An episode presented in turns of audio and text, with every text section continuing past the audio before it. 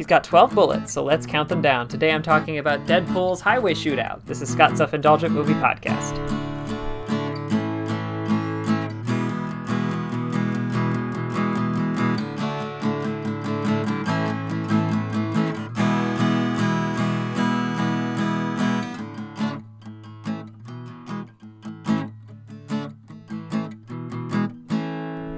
Hello, movie friends. Welcome to Scott's Self Indulgent Movie Podcast. I am Scott, and today I am talking about Deadpool's bullet countdown fight. Um, so this is probably the probably one of the first scenes that people remember from this film, and it's very, so distinctive and fun, and funny, and it almost was something entirely different, which I thought made it very interesting as a fight scene to break down. So, without further ado, let's get started. It was an uphill battle to get Deadpool made. Ryan Reynolds was originally slated to star in a spin off after X Men Origins Wolverine, which never materialized. Then there were some rumblings of getting a movie off the ground with Reynolds, which stalled again. And then someone, almost definitely Reynolds, leaked an animated action scene concept to the internet.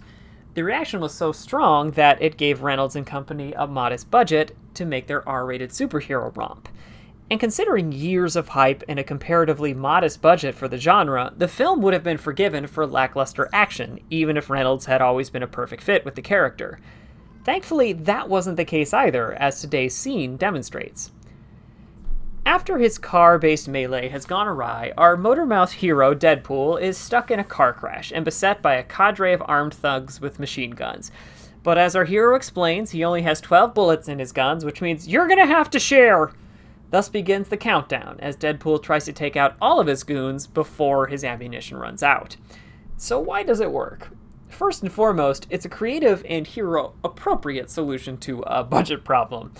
It's well known that director Tim Miller had a number of bigger action scenes planned for this film that the film didn't have money for, because giant bullet bonanzas cost a lot of money and the creative freedom they wanted came with a reduced budget. Hence why Deadpool only has 12 bullets. This is the same reason why Deadpool forgets his gun bag in the taxi in the finale as well. But this is a pretty great solution. Part of Deadpool's appeal is that he's in a perpetual state of fucking around, mugging to the audience, and seemingly only alive due to his healing ability versus skill. So, of course, he's the kind of idiot who wouldn't bring backup clips for his gun while attacking a convoy. It also gives the scene some natural tension it wouldn't have otherwise because this is a great example of how to make an invincible hero interesting. The problem with Deadpool is that he's a lot like Superman. He's almost impossible to kill.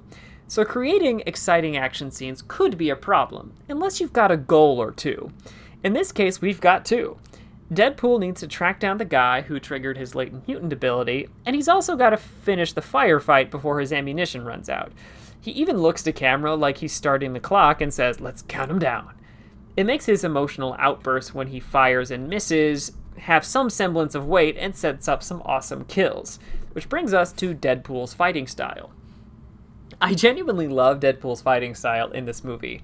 It's an absurdly acrobatic form of gunplay with deadly accuracy.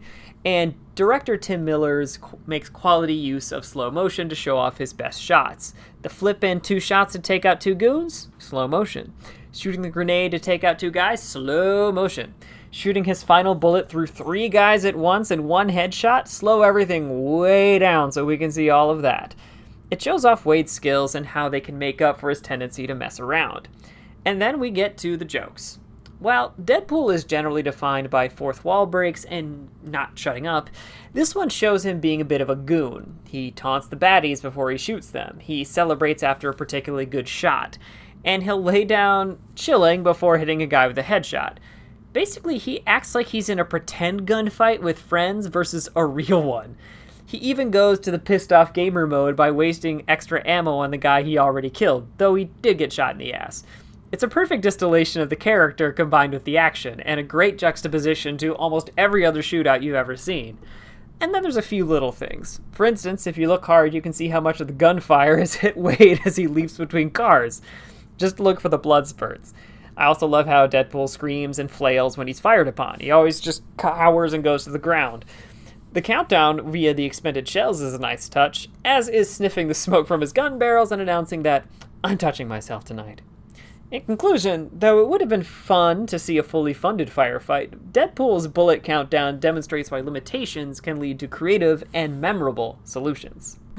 This has been Scott's Self Indulgent Movie Podcast. Thank you so much for listening. Don't forget to like, share, and subscribe wherever you get your podcasts. And don't forget to join our Facebook group, Scott's Self Indulgent Movie World. Thank you so much for listening. Catch you next time, everybody. Stay safe.